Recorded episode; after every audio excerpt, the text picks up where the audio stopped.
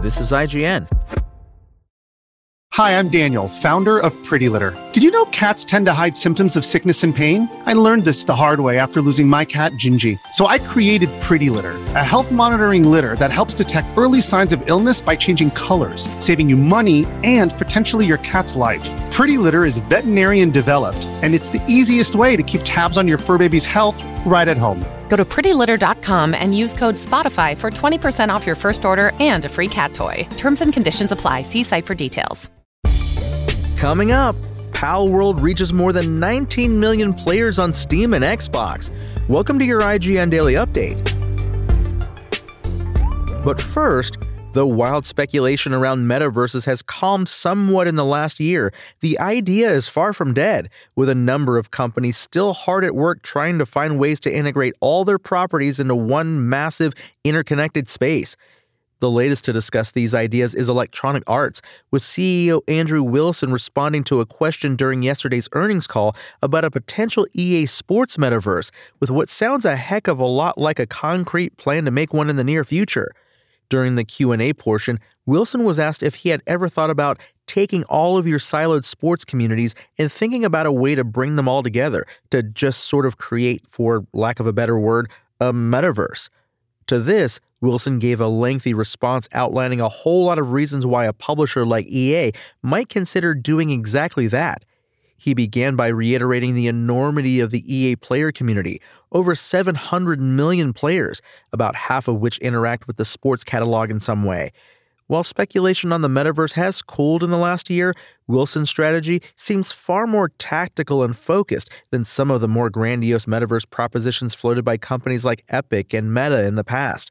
And his remarks are unshocking in light of the company's continued EA sports success. Next, Family Guy creator Seth MacFarlane has asserted that the Fox animated comedy is surviving and thriving and not likely to end anytime soon. MacFarlane reflected on the enduring success of Family Guy in a recent interview with The Wrap, citing the show's dedicated audience as one of the main reasons it has been on the air for 25 years. He also assured fans there is no end in sight for the series, which has over 400 episodes in the can across 22 seasons so far. It's still surviving and thriving, it still has a sizable audience and is a perfect example of there being an appetite for something. So we continue to feed the beast, MacFarlane said. There's no indication that the show is going to end anytime soon. And Microsoft has just shared its second quarter results for the 2024 fiscal year, and as expected, it's largely positive news for Xbox. In its first earnings report since the deal closed back in October, the tech giant revealed that gaming revenue increased 49%, thanks in part to its $69 billion acquisition of Activision Blizzard. In the earnings call slides, Microsoft revealed that the gaming endeavors were up under its personal computing highlights. Gaming revenue grew 49%, with 44 points of net impact coming from its acquisition of Activision Blizzard. Elsewhere, Xbox content and services, which includes Game Pass, grew 61%, with 55 of those points of net impact coming from the Activision Blizzard acquisition. Xbox hardware revenue grew by 3% following a series of discounts and promotions over the holidays. Xbox will now look to 2024 amid rumors it may port some of its first party games to other platforms, with planned releasing of MachineGames' Indiana Jones and the Great Circle and Hellblade 2.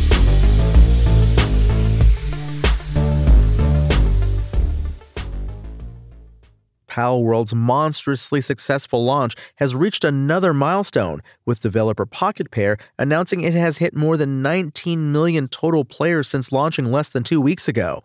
The team shared the news on its official X or Twitter account, breaking down the numbers as it promises to prioritize bug fixes. On Steam, where the Pokemon like experience costs $29.99, Palworld has managed to capture a whopping 12 million players. The other 7 million players come from Xbox, where the project found enormous success on Xbox Game Pass. Microsoft provided its own statement regarding this latest achievement via Xbox Wire, proclaiming that Palworld now holds the title of the biggest third party Game Pass launch in history. The Pocket Pair project is also the most played third party day one release through Xbox Cloud Gaming on Game Pass Ultimate. Its daily active users on Xbox recently reached a peak of nearly 3 million players. Palworld is moving in fast on that 20 million players milestone, but its strong launch has not been without its issues. As numbers have climbed since the January 19th early access launch, fans have taken to social media to post accusations of plagiarism, saying that some creatures bear suspicious resemblance to monsters found in the Pokemon games. The Pokemon Company has since responded to the claims, saying that it intends to investigate and take appropriate measures to address any acts that infringe on intellectual property rights related to the Pokemon. Pocket Pair is dealing with other snags too, including fake Palworld mobile games that recently started to appear. There's also the issue of cheating players, who have only increased in numbers as growth continues. That's your IGN Daily News. My name is Tony Jackson, and if you want more news on your favorite games and entertainment topics, make sure to visit us at IGN.com. You can also download our free app on your phone or console and subscribe to our weekly podcast through the podcast service of your choice.